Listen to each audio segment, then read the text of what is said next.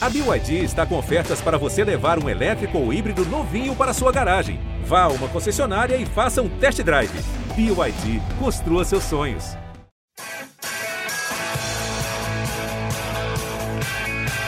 Rolou para Cafu, para Raí, para o gol! E que gol! Partiu o Rogério, pé direito na bola, passou pela barreira! Legal, Mineiro bateu, gol! Bom dia pra quem é de bom dia, boa tarde pra quem é de boa tarde, boa noite pra quem é de boa noite, e se você está nos ouvindo de madrugada, boa sorte. Eu sou Eduardo Rodrigues, setorista do São Paulo no GE, e este é o podcast GE São Paulo número 129.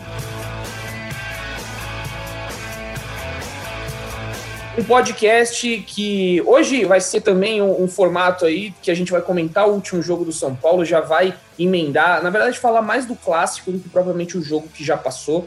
Nós estamos gravando aqui na sexta-feira e eu estou com o meu parceiro Zé Edgar de Matos, porque o Zé não me abandona, já os demais, né, andam abandonando este podcast aqui.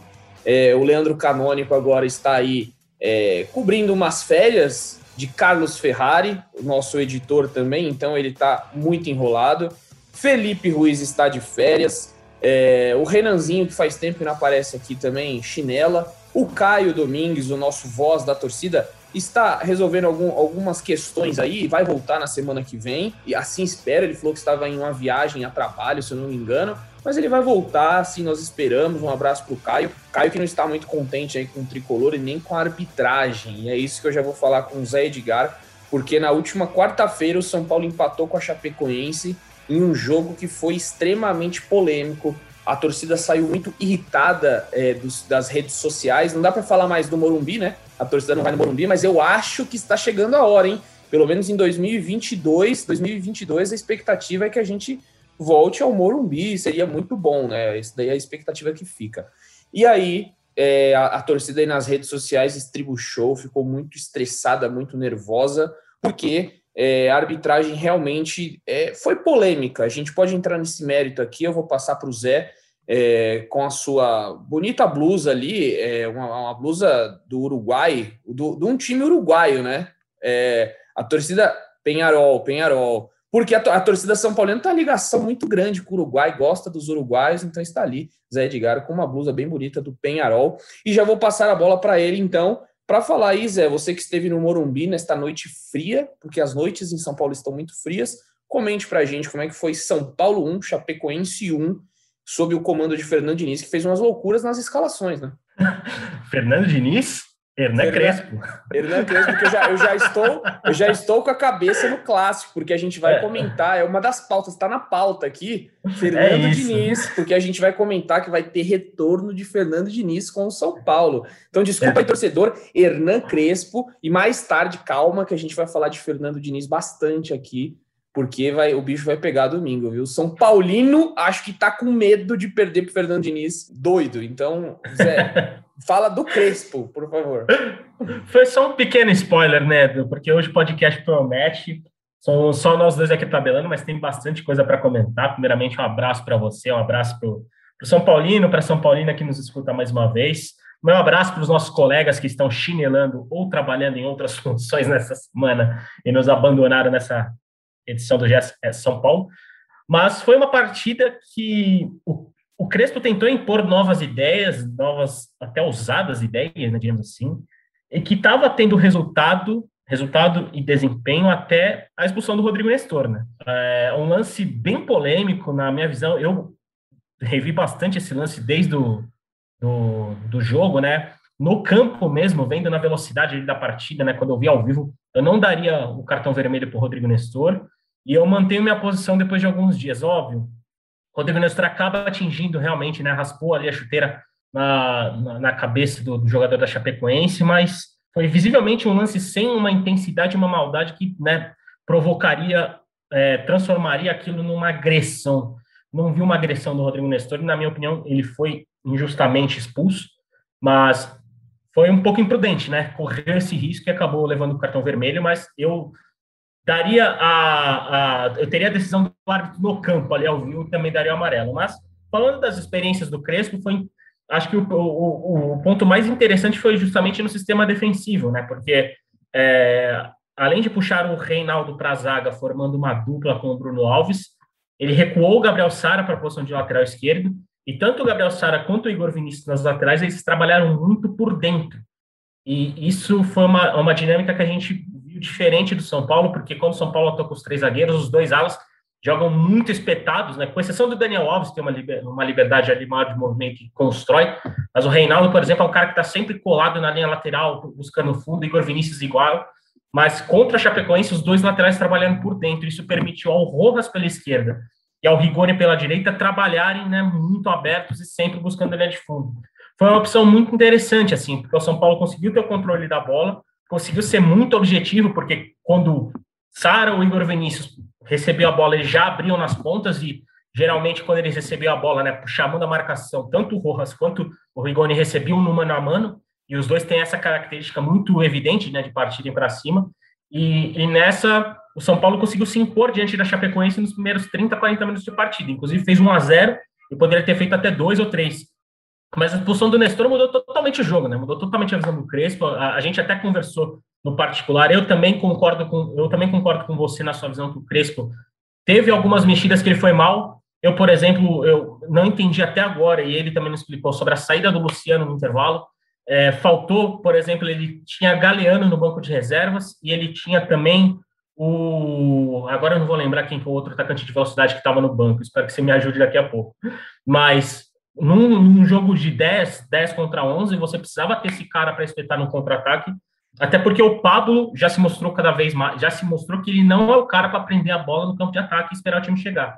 Não é característica dele. O Pablo é um centroavante que sabe ser um pouco mais da área, tabelar, mas ele não é um cara que vai prender a bola, tipo, e segurar para o time vir para frente para você conseguir ter minimamente uma igualdade numérica no ataque quando você tem um expulso.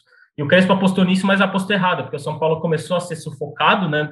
Não rolou aquele grande sufoco, mas o Volpi fez defesas importantes, sofreu o gol de empate e ainda quase perdeu no fim, né? É que o Wellington ali salvou, aos 40 minutos do segundo tempo, mais ou menos, salvou uma chance de gol que era clara da Chapecoense, e o São Paulo, que poderia até ter vencido mesmo a Chapecoense com a menos, porque o Pablo perdeu um gol incrível, saiu até no lucro, né? Porque o último momento do jogo mostrava uma tendência de vitória da Chape, principalmente por esse lance que o Wellington salvou.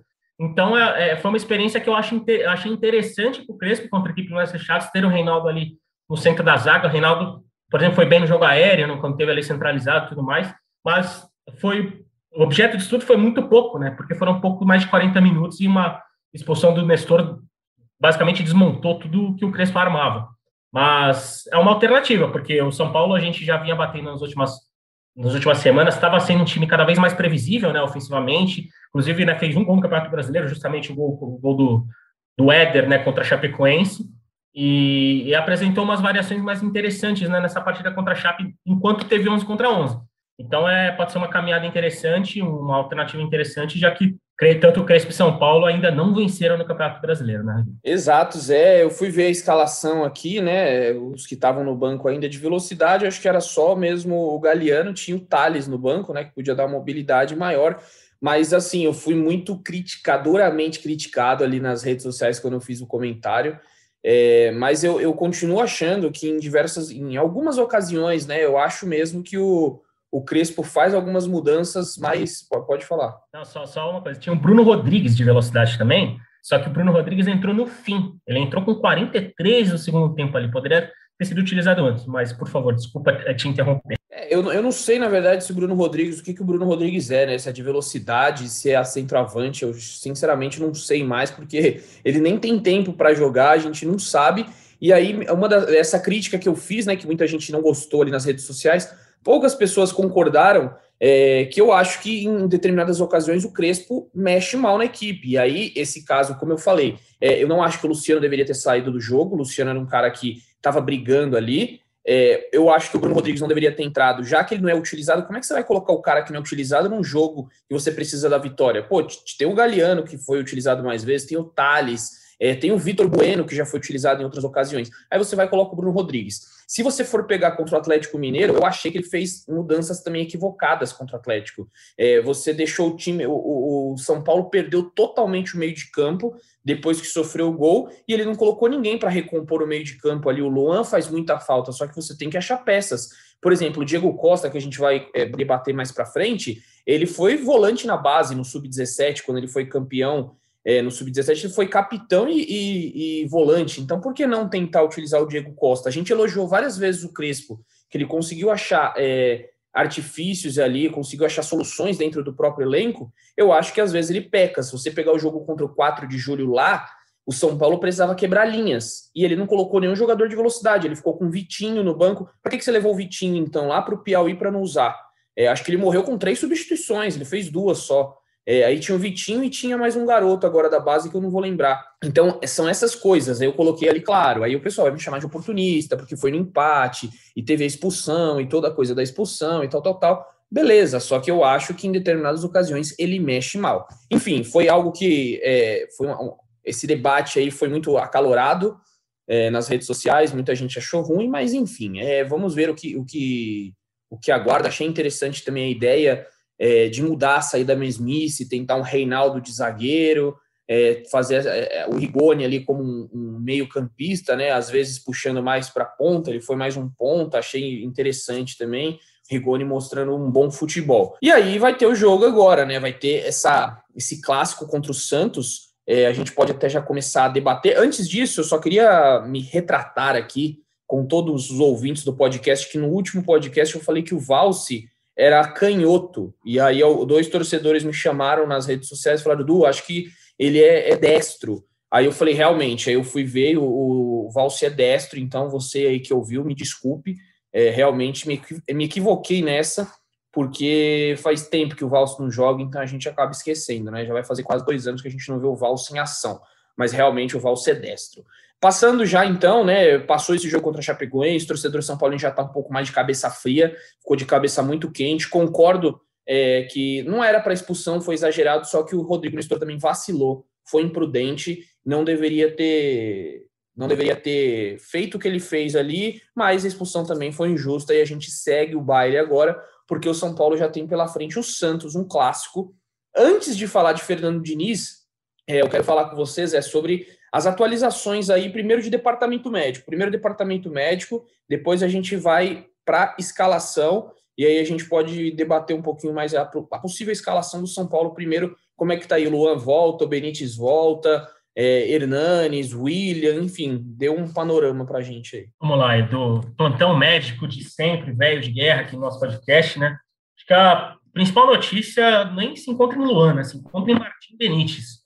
Aliás, Martín Benítez, que, assim como eu, passou bastante frio no Morumbi no último jogo de São Paulo contra a Chapecoense. O Benítez estava quarta-feira lá no Morumbi, né? Ele prestigiou os colegas lá do estádio. O Benítez já está trabalhando com bola, hoje treinou sem limitações, né? Participou de toda a atividade tática e técnica comandada pela comissão técnica, e deve retornar, mas como opção de banco de reservas. Afinal, como o São Paulo mesmo já havia trabalhado com o próprio Benítez, essas lesões musculares dele demandam muita cautela, né?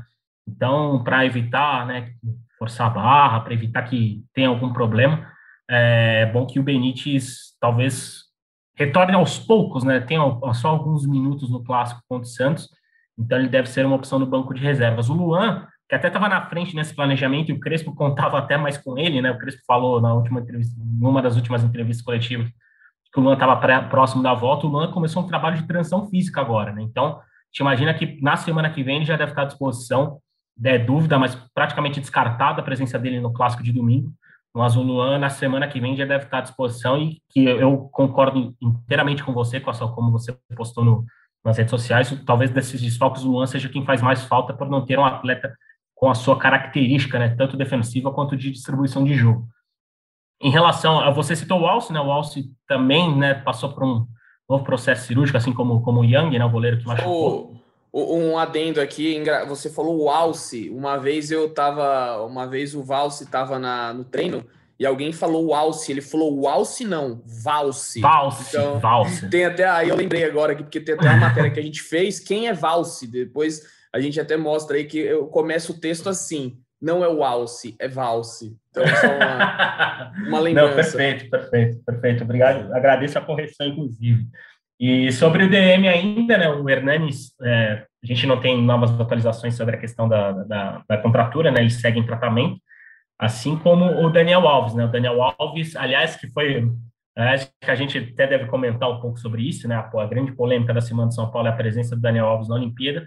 Daniel Alves deve demorar pelo menos mais 2 semanas ali para retornar, né, quando ele torceu o joelho lá na final do Campeonato Paulista, a expectativa era de basicamente 4 semanas fora, então talvez dessa semana a gente já tenha uma evolução no quadro de recuperação do Daniel Alves, mas para estar à disposição da comissão técnica do Hernan Crespo, eu acho que vai demorar um pouquinho mais. Né? Muito bom, Zé, tá aí, então o Benítez provavelmente deve ser relacionado e a gente fica na expectativa agora da escalação lá no GE, você que nos acompanha aí já deve ter visto a provável escalação do São Paulo que nós divulgamos, nós publicamos aí nesta manhã, com algumas novidades, né? É bem possível que o Diego Costa retorne à zaga, a gente teve aí no jogo contra a Chapecoense Igor Vinícius, Bruno Alves e Reinaldo na linha de 3, com o Sara jogando de ala esquerdo, então agora deve ter um pouquinho mais de cautela, por ser um clássico, por ser um jogo um pouco mais complicado, o Crespo deve modificar o seu sistema de jogo, deve jogar ali com o Diego Costa retornando para a zaga, junto com o Bruno Alves e o Reinaldo, e aí devemos ter aí, né, na lateral esquerda o Wellington, na lateral direita o Igor Vinícius, e no meio de campo tem um problema no Nestor, o Nestor foi expulso, então ele está suspenso, não vai poder jogar, Lisiero joga provavelmente como um primeiro volante, e há uma coisa interessante aí, né, podemos ter aí no meio do jogo, talvez uma linha de 4, porque o Diego Costa pode fazer a vez de volante e aí forma uma linha de 4. A gente vai ver como é que isso vai desenrolar. Enfim, aí joga o Gabriel Sara, Emiliano Rigoni, então essa é a linha de 5 ali no meio de campo. E na frente, Éder e Luciano, bem provável que seja essa escalação. Como é que você vê essa escalação, Zé? Você gosta, se realmente for isso? Não é uma certeza, né? Uma provável escalação que nós apuramos aí hoje. E aí pode ser que tenha no treino deste sábado, o último treino antes do clássico, pode ter mudanças, que a gente vai informar se soubermos depois das nossas apurações aqui no GE. Como é que você vê esse time aí, Zé? Eu acho que, diante, né, de todas as circunstâncias, todas as lesões e suspensões, eu acho que é o time possível mesmo para jogar, né? Porque o que eu gosto principalmente dessa formação é a presença do Rigoni mais centralizado, né? A gente até conversou, né, sobre isso, se não me engano, no último podcast, e eu defendi essa ideia de que sem a presença do Martín Benítez, eu acho que seria importante ter o Rigoni também mais centralizado devido às suas próprias características de iniciativa de jogo. Então, eu acho que pode ser muito interessante ele mais centralizado ali, né, perto do Luciano. É uma opção interessante para um clássico lá na Vila Belmiro. Eu, sinceramente, eu até gostei da presença do Reinaldo na zaga, como eu até falei há pouco tempo, na questão da bola aérea, por exemplo, eu achei ele bem no começo do jogo, no tempo de bola, achei ele bem posicionado. Pode ser uma opção interessante, né, e ao lado do Bruno Alves e do Diego Costa. Mas chama a atenção, Edu, de que, diante da equipe que a gente apurou hoje, é a ausência do Léo, né? O Léo foi um cara que, inclusive, é uma criação do Fernando Diniz no setor defensivo, diremos assim, né? No setor de zaga. O Crespo começou gostando bastante do Léo como zagueiro ali pela esquerda, inclusive o desempenho dele no dia a dia dos treinos e na temporada, principalmente no Campeonato Paulista, fez o São Paulo abdicar da ideia de procurar um zagueiro canhoto no mercado, na época, e o Léo acabou perdendo espaço, ficou no banco de reservas contra a Chape, e hoje já não trabalhou novamente na equipe titular, né? É algo que chama a atenção, e ainda mais pela entrada do Diego Costa, que é um jogador, como você falou, um jogador que tem muita história na base do São Paulo, começou muito bem no profissional, mas que não vive um grande momento técnico. Acho que pela característica pode ser uma boa opção, mas diante do momento técnico do Diego Alves, sempre vai ficar esse questionamento. Mas se o Crespo quiser utilizar 3 zagueiros, aí eu acho que não tem como não contar com pelo menos 2 caras da função, né, como o Diego Costa e o Bruno Alves. Mas dentro dessa escalação, o que mais me agrada é o Rigoni mais centralizado e a presença do Gabriel Sara no setor de meio. O Gabriel Sara é um cara que tem uma versatilidade interessante e que eu gosto também quando ele atua mais recuado. Então eu acho que diante de todo o cenário que se encontra o São Paulo no momento, é difícil pensar numa escalação melhor, principalmente nesse setor de meio campo aí. Eu acho, sobre o Léo, eu não me surpreendi tanto assim, porque eu acho que esse teste com o Reinaldo, ele foi positivo contra a Chape. Achei que o Reinaldo foi bem ali, claro que era uma Chape que ainda está em reconstrução, não está tão bem assim, veio da Série B, teve algumas dificuldades durante a temporada, e a Série A é mais complicada, então não está fazendo aquele futebol vistoso que a gente já viu da Chapecoense em outras ocasiões, e o Reinaldo foi bem, então eu acho que é válido o teste. Se você colocar, por exemplo, o Reinaldo como um lateral esquerdo, eu penso na cabeça do Crespo, você perde um pouco de velocidade, você perde um pouco de profundidade. O Reinaldo, ele é um jogador já um pouco mais de idade, né? Ele tem uma idade mais avançada do que o Wellington, então ele não tem tanto fôlego. Você coloca o Reinaldo ali um pouco mais na zaga, segura ele um pouco, melhora a sua qualidade de passe, porque a qualidade do Reinaldo é maior do que a do Léo na saída de bola, isso daí é um fato. E você não tem como colocar Reinaldo e Léo juntos na zaga, impossível. São dois canhotos, você tem que jogar do lado esquerdo, ou é um ou é outro. O Léo tá jogando aí quase todos os jogos do São Paulo. Eu, na minha cabeça, né, se for essa mesma escalação, o Crespo tá dando um descanso para o Léo, coloca o Reinaldo ali como zagueiro para fazer esse teste, que foi bem sucedido contra a Chape, e você coloca o Wellington na lateral esquerda, que é um jogador versátil, um jogador que está muito bem. Inclusive, no jogo contra a Chape, ele deu o passe para o Pablo, que foi um chute, na verdade, né? Que o Pablo tentou fazer o gol ali, não vi nem como um cruzamento, foi uma tentativa de chute ali, ver se desviava em alguém. Criou boas oportunidades e está dando chances para o Wellington. Então, não me surpreendeu muito, eu tenho certeza que quando Arboleda e Miranda voltarem, o Léo vai retornar para sua posição ali. Muita gente já falou, nossa, não estou entendendo a birra com o Léo. Gente, calma, não é birra com o Léo. O cara jogou, eu li muita gente na provável escalação aqui que eu postei no Twitter, falando que absurdo, o Léo fora, o Léo tem que continuar, que birra é essa, já perdeu a posição. Calma, galera, foi só um jogo, é um teste que o Crespo está fazendo, ele tem a posição dele ali, eu acho que ele não perde muito cedo essa vaga, e eu acho que é válida a tentativa, e se for isso mesmo, o Wellington dá conta do recado, um jogador jovem que está pronto, eu acho que está muito pronto, um jogador que é promissor. E o restante do time eu acho que não tem muito o que mudar, né? Não tem muito o que fazer. O São Paulo sofrendo muito com as ausências, muito com os desfalques. A gente fez a conta aí, se o Benítez e o Luan não voltarem, são 8 desfalques, né? Possivelmente vão ser 7, porque o Benítez deve retornar, deve ser relacionado. Então, enfim, é muito complicado, mas o São Paulo precisa vencer. Precisa muito vencer. E aí, Zé Edgar vai ter que vencer em cima de Fernando Diniz, que a torcida São Paulina divide aí entre o amor e o ódio. Teve um hipe ali num determinado momento do ano passado que era muito amor, né? Era muito amor, fizeram fechados com o Diniz. Eu lembro que depois que ganhou do Flamengo, eliminou o Flamengo do Morumbi, teve uma certa comoção no estádio do Morumbi, ali no portão. Ele foi até o portão do Morumbi, acenou para os torcedores, a galera cantando fechados com o Diniz.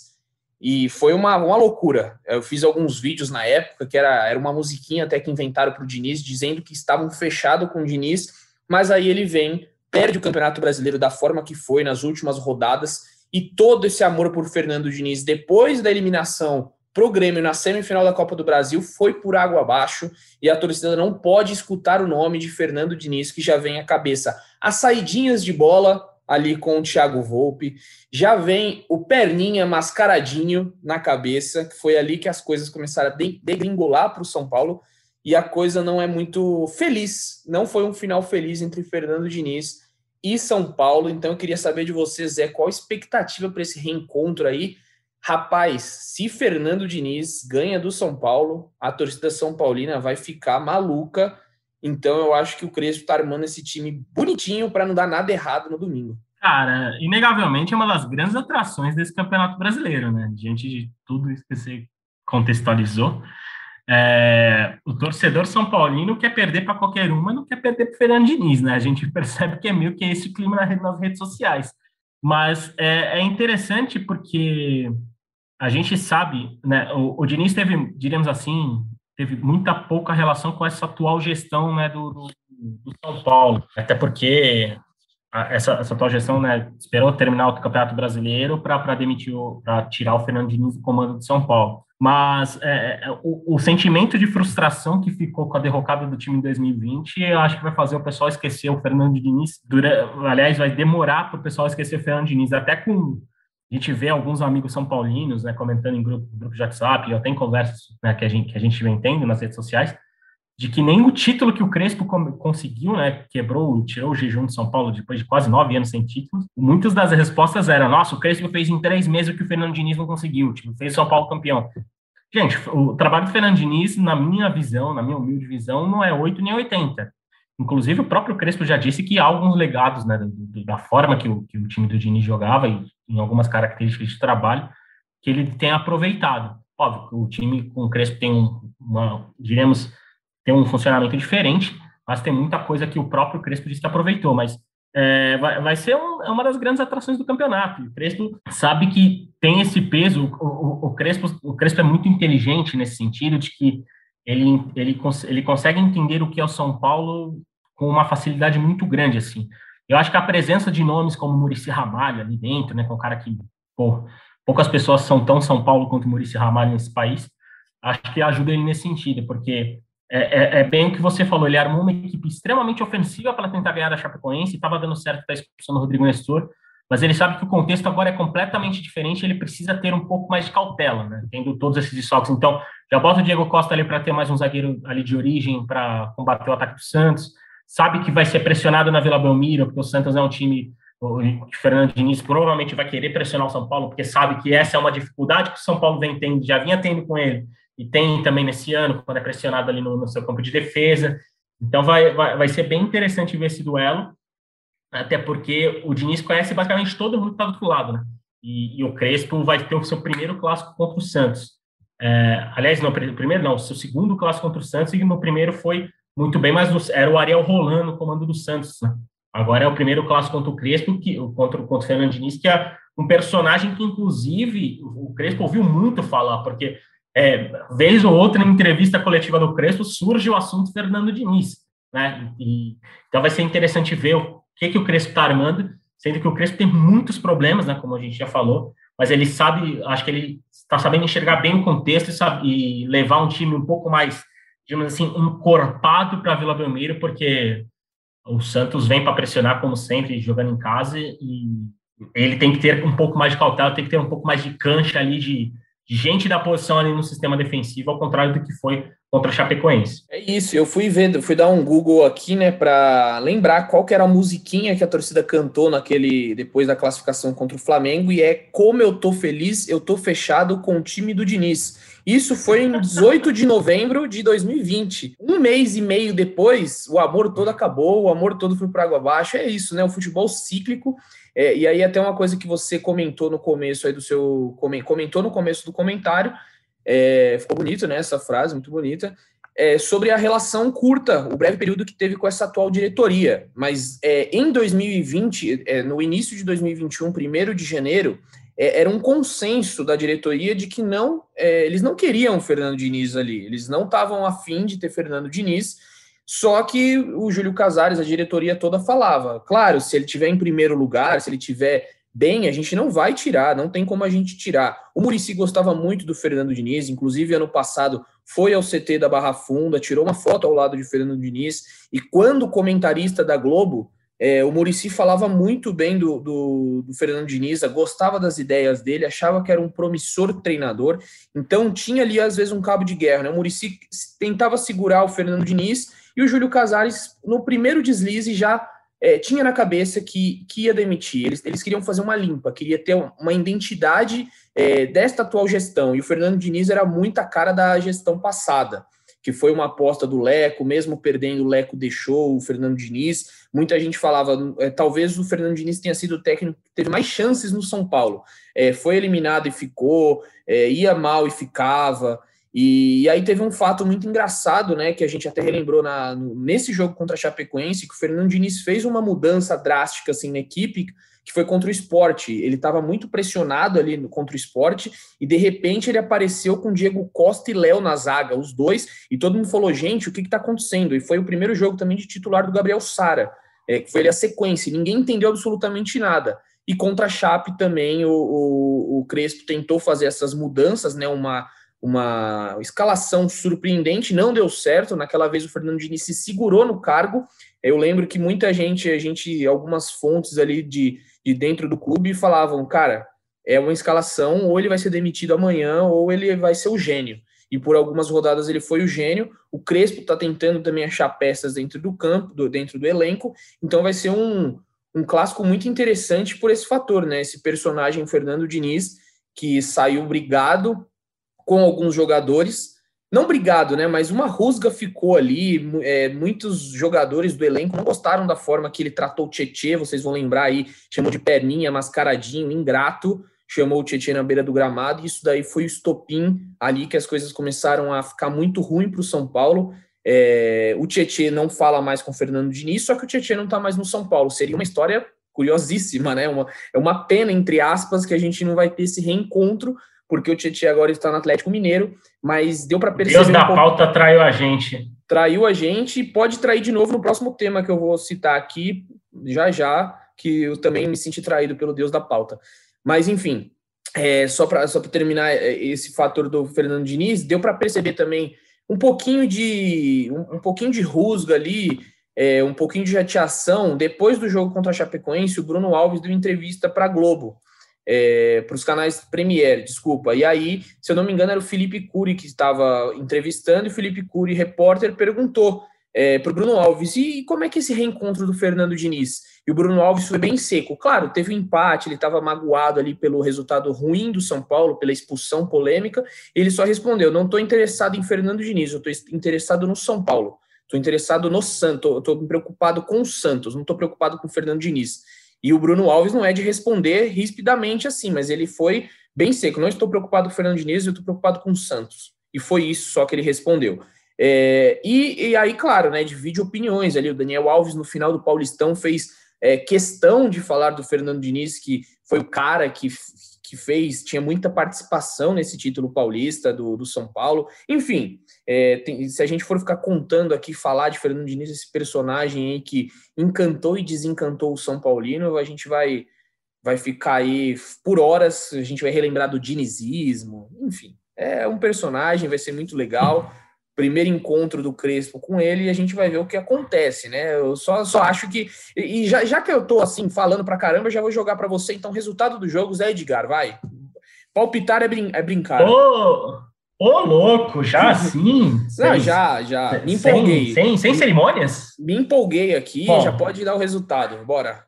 Se quiser falar quem faz os gols também. Olha, eu acho que São Paulo não ganha na Vila Belmiro, sinceramente. Cadê aquela vinhetinha assim? Rapaz! A gente não pode falar muito que é da concorrência, né? Caramba, a gente só faz o barulhinho, a galera vai saber aí, ó. Rapaz! Olha, meu palpite, sinceramente, o torcedor só pode ficar irritado, mas eu acho que é Santos 2, São Paulo 1, cara. Rapaz! Agora eu vou fazer o meu rapaz aqui, Olha, você me surpreendeu, Zé Edgar. Eu pensei que você ia colocar uma vitória do São Paulo aí. Eu fiquei até sem palavras. Agora eu não sei nem o que eu vou comentar sobre o resultado. Realmente, agora tem que comentar também, pô. Vamos lá, vamos ver. Bom, eu tava na cabeça 1-1. Também acho que... que assim, o Santos não tá jogando tão bem. Eu vi ontem um pouquinho do jogo contra o Fluminense. O Santos já está com cara de Fernando Diniz. É posse de bola, é toque... talvez esse time... uma coisa que eu possa contar muito a favor para o São Paulo é que o São Paulo sabe como o Fernando Diniz joga. E se eu não me engano, depois eu vou até pesquisar isso, times que Fernando Diniz treinou, no ano seguinte, ele não consegue vencer. Tem essa historinha aí. Ele não consegue vencer. Quando ele estava no Atlético, e aí ele foi para o Fluminense, ele não conseguia vencer o Atlético de jeito nenhum. Ele foi no Fluminense, o São Paulo, se eu não me engano, também custou a ganhar do Fluminense. Teve uma vitória, eu acho, de 2-1 no Maracanã, mas é difícil, porque eles sabem, né? Os jogadores sabem como bloquear o sistema diniziano, podemos dizer assim. Então, eu acho que 1-1 vai ser um jogo clássico, na Vila Belmiro. O São Paulo lá na Vila costuma ter problemas na Vila Belmiro. O torcedor São Paulino que está nos ouvindo aqui deve estar maluco. com a nossa falta de otimismo. Mas é porque é isso, tem muitos desfalques. Se tivesse Benítez, Daniel Alves em campo, desde o início, aí... Arboleda e Miranda, aí eu colocaria uma vitória fácil, inclusive, do São Paulo. Uns 2-0, dominando o jogo. O São Paulo, o Santos tem muitos garotos e tal, mas com tanto de desfalque, fica difícil a gente ser otimista com essa partida. Mas, enfim, vamos ver o que vai acontecer. Você, torcedor São Paulino, fique ligado aí no GE, que a gente vai trazer tudo até domingão, que o bicho vai pegar 6h15 da noite, numa fria noite de domingo, bem provavelmente, mas você vai acompanhar com a gente aqui no Premier, fique ligadinhos, porque vai esquentar, a coisa vai esquentar e o São Paulo precisa muito vencer. Mas enfim... Exatamente, e outra coisa, tá no print, se o São Paulo ganhar, pode vir cobrar, principalmente a minha pessoa, que tá apostando mais na derrota do São Paulo, mas a gente tá preparado para isso também. E lembrar que o Santos perdeu para o Fluminense, né? Ex-time de Fernando Diniz, foi nesta última quinta-feira, perdeu de 1-0 para o Nenê, ex-São Paulo. Nenê, inclusive, vou falar algo polêmico aqui, muitas vezes esse podcast aqui não é tão polêmico. Nenê foi uma das maiores perdas que o São Paulo teve, porque eu acho que joga muita bola, eu gostava muito dele no São Paulo, eu acho que o São Paulo errou ao deixar Nenê ir embora, porque eu acho que era um cara de muita categoria, colocava... Imagina você ter Nenê e Benítez ali, o Benítez para jogar alguns jogos e o Nenê outros. Eu acho que daria um caldo maravilhoso, seria um substitutos muito bons. E o Nenê, eu lembro, no São Paulo, ele jogava muito bem, ficava nervoso quando era substituído. É uma coisa que eu gostaria um dia de perguntar para o Nenê por que ele fica tão irritado quando ele é substituído, porque eu acho que ele gosta mesmo de jogar, gosta de ajudar, e no Fluminense está muito bem. Mas enfim, vamos falar de outro vovô, o Zé Edgar, que tem outro vovô aí, o vovô São Paulino, que é o Daniel Alves, que se ele ouvir esse podcast, ouvir que eu chamo ele de vovô, ele vai ficar maluco, porque ele não gosta de ser chamado de velho. Não gosta de ser chamado de velho, o Zé Edgar que o diga. Mas já está com 38 anos, já é um vovô do futebol. Isso daí você não pode negar, Daniel Alves, se você estiver nos ouvindo. E tanto é que não é vovô que está na seleção olímpica, e vai ser aí o vovô da garotada, muitos garotos, e ele vai estar lá na seleção olímpica. Então, Zé Edgar, conte isso aí, uma bomba na convocação de Jardine, que movimentou ontem também a torcida São Paulina, hein? O que teve de gente pedindo a rescisão do Daniel Alves não foi brincadeira. Primeiramente, eu acho que, sinceramente, não cabe um jogador de 38 anos participar de Jogos Olímpicos.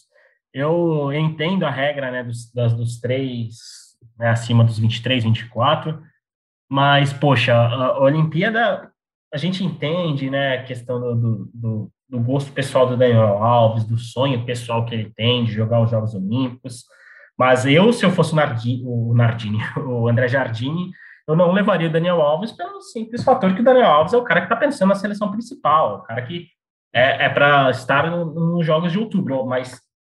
É um pouco complicado, porque eu acho meio absurdo ter um jogador de 38 anos, né, um cara tão veterano, tão já consagrado, numa seleção olímpica, que acaba sendo uma seleção de base, né, uma seleção com jogadores um pouco acima do sub-20, geralmente de caras que querem ter um espaço no futebol, querem se consolidar, e ainda mais na primeira Olimpíada, depois que o Brasil conseguiu o título, né, em 2016, por exemplo, as pessoas ainda poderiam ver algum sentido de um cara como o Neymar tá ali, né? Neymar tava ali para conduzir o Brasil ao título, o Brasil foi o ouro, tirou esse jejum do caminho, e agora a Olimpíada deveria ser, na minha visão, uma competição de preparação de caras mais jovens para uma Copa do Mundo. Né? Por causa do clima, né? da competitividade olímpica e tudo mais, eu não vejo como a Olimpíada, a não ser que saia o ouro, possa acrescentar algo na carreira do Daniel Alves. Mas eu não estou aqui para julgá-lo. Agora, olhando pelo lado do Daniel Alves. Daniel Alves tem o sonho, basicamente, de ganhar todos os títulos possíveis e ele está muito próximo de conseguir isso, né? E a Olimpíada é um título que ele não tem, e o Daniel Alves foi simplesmente coerente com o que ele sempre foi em relação à seleção brasileira, né? Daniel Alves sempre foi um cara que atendeu todas as chamadas de seleção brasileira possível. E esse ele foi chamado para a Olimpíada, pelo que a gente conversou e pelo que a gente apurou, ele simplesmente não atendeu a uma convocação que ele sempre atende, pela questão patriótica dele, um cara que sempre fala em vestir as cores da bandeira e tudo mais, e a Olimpíada nada mais, não é nada diferente em relação a isso que o Daniel Alves fez. Diante desse sonho pessoal do Daniel Alves, o São Paulo ficou com as mãos amarradas, basicamente ficou com as mãos amarradas e não fez qualquer força, ou iniciou qualquer estresse para tentar demover o Daniel Alves de defender a seleção brasileira na Olimpíada. Porque existem alguns fatores, né, pelo que a gente apurou. Embora a torcida fique extremamente chateada, eu acho que ela tem razão de ficar chateada, porque Daniel Alves simplesmente vai ficar fora das oitavas de final da Copa Libertadores, né? Porque o São Paulo tem um confronto difícil contra o Racing. O São Paulo não venceu o Racing e sequer marcou um gol no Racing na atual edição da Copa Libertadores. Foram 2 jogos, empatou 0-0 na Argentina e perdeu por 1-0 no Morumbi. Tudo bem que aqui no Morumbi foi uma equipe mais alternativa, né? Mas enfim, não vamos entrar nesse mérito agora. Mas talvez, com todo respeito ao título do Paulistão, o jogo mais importante da temporada vai ser, até julho, vai ser esses jogos contra o Racing. E o Daniel Alves não estará à disposição porque estará na preparação para a Olimpíada. Você não ter o seu melhor jogador nesse tipo de jogo por uma questão de uma convocação fora da data FIFA é muito problemático. E aí, só que o São Paulo respeitou a vontade do jogador, porque a gente sabe que acaba isso sendo muito levado em consideração.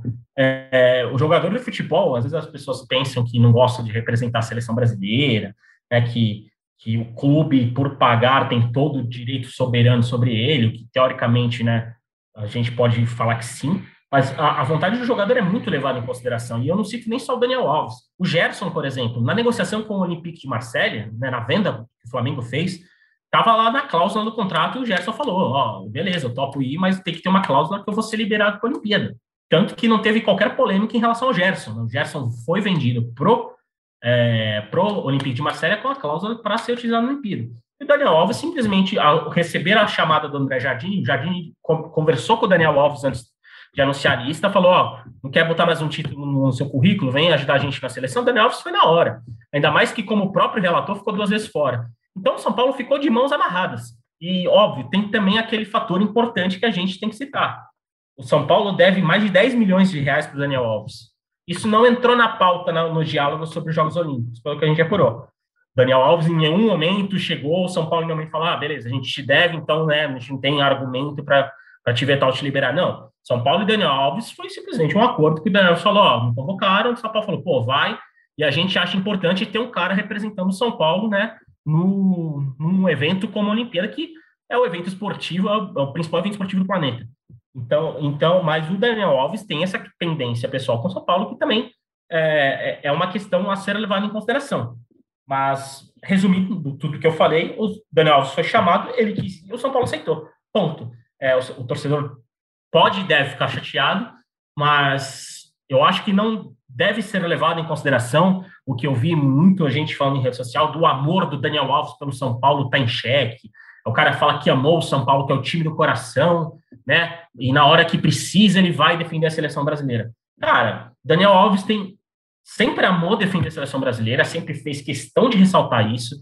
Inclusive, quando estava fora, sempre está vendo o jogo, sempre está exaltando. O cara foi chamado com a possibilidade de ganhar um torneio que ele nunca ganhou. Ele foi e vai. E ele sabe que se ele for bem na Olimpíada, a vaga dele para a Copa de 2022 também vai estar muito mais perto. Então, para o Daniel Alves, ele só vai ter coisas a ganhar. Vai respeitar mais um chamado da seleção brasileira, que é algo que ele sempre fez questão de valorizar. E, no fim das contas, até o próprio São Paulo promoveu a convocação dele, né, entrevistando o Daniel Alves lá em Assunção, depois de tomar vacina, e divulgando nas próprias redes sociais do clube.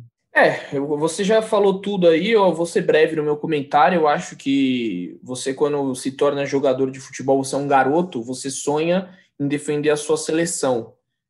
Então, eu não tiro a razão do Daniel Alves em querer participar. Você pode ganhar uma medalha olímpica, você pode colocar no seu currículo, como você bem disse, o cara já tem 41 títulos na vida. Ele foi campeão mundial sub-20 já, então são 42, ele até brinca com isso, que ele conta o mundial sub-20 como um título. Ele coloca ali na sua prateleira de títulos.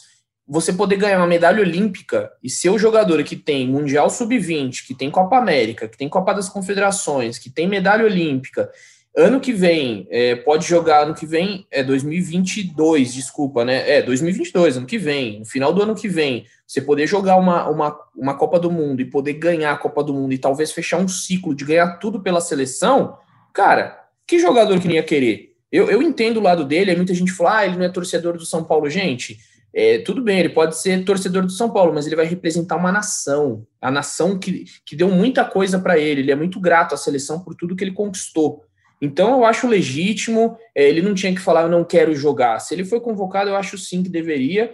Agora, parte do São Paulo também teve esse respeito, talvez eu acho que teve um respeito mútuo. Aí o Daniel Alves não se envolve em polêmica, nunca denegriu a imagem do São Paulo, sempre é o primeiro profissional. Um profissional exemplar, é o primeiro a se chegar, é o primeiro a sair.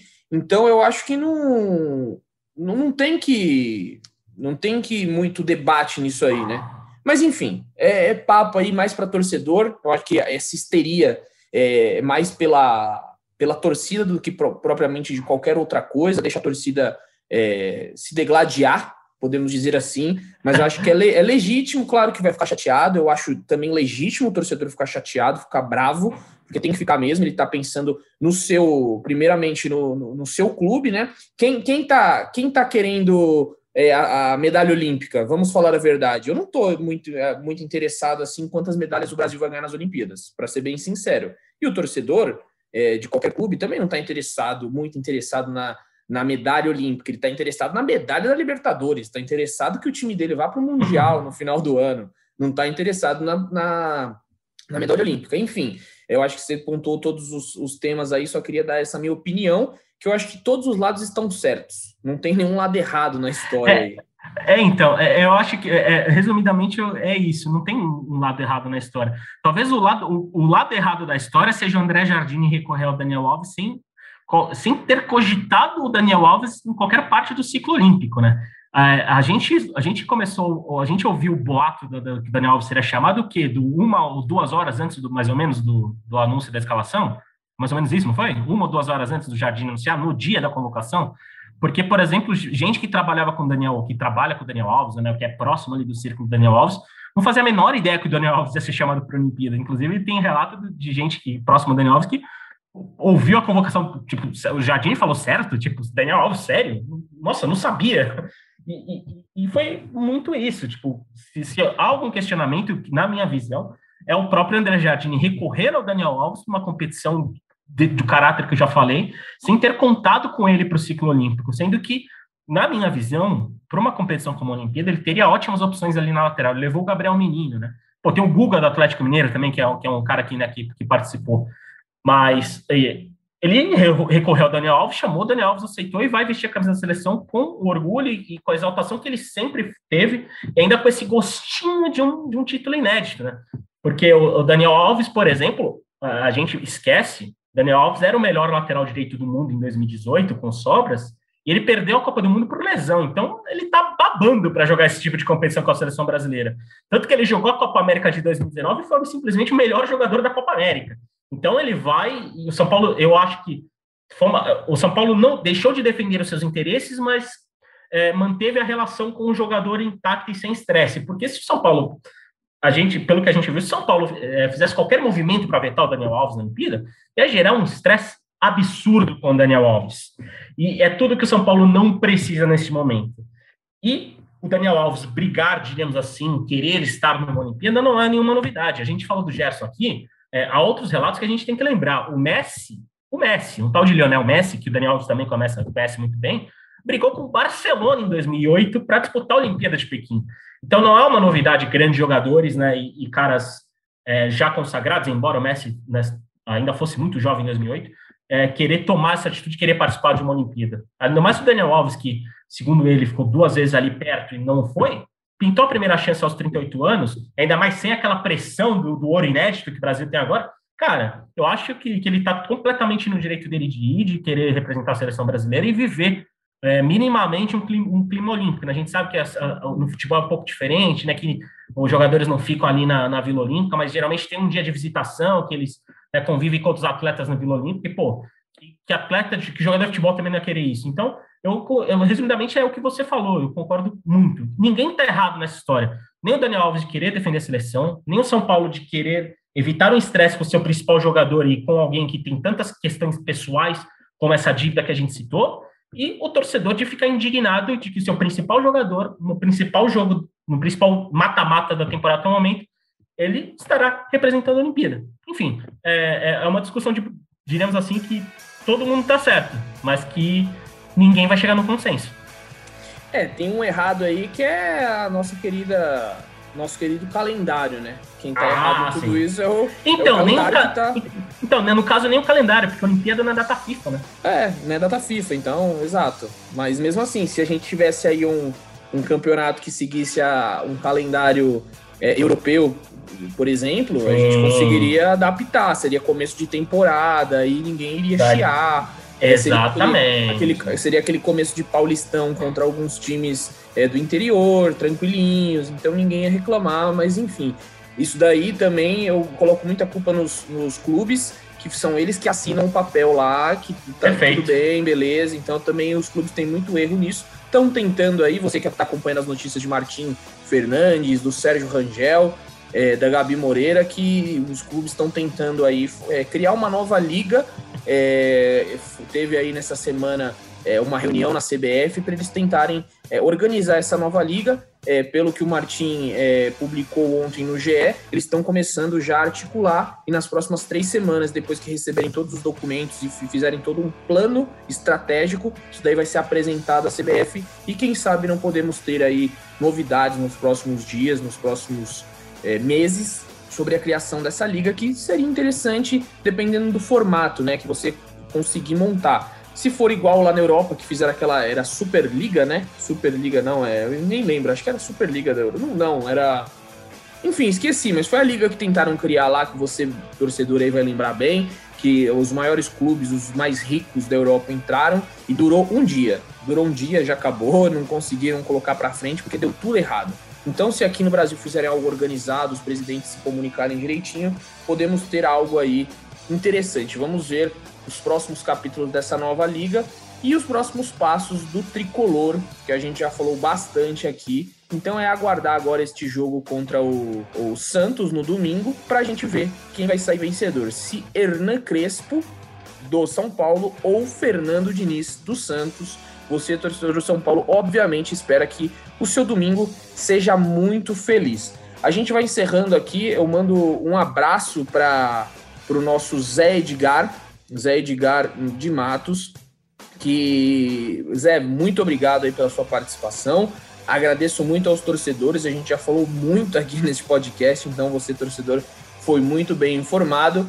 A gente volta a qualquer instante com mais informações do Tricolor, fiquem ligados aí no GE, porque a gente tem muita coisa bacana para trazer sobre este clássico, vão matérias especiais, matérias legais e muita coisa vai rolar e você fica sempre aqui com a gente. Obrigado mesmo, valeu Zé, valeu você ouvinte do nosso podcast, voltamos a qualquer momento com mais informações e mais essa resenha gostosa aqui. Parafraseando Leandro Canônico, um beijo no coração e um abraço na alma de cada um de vocês.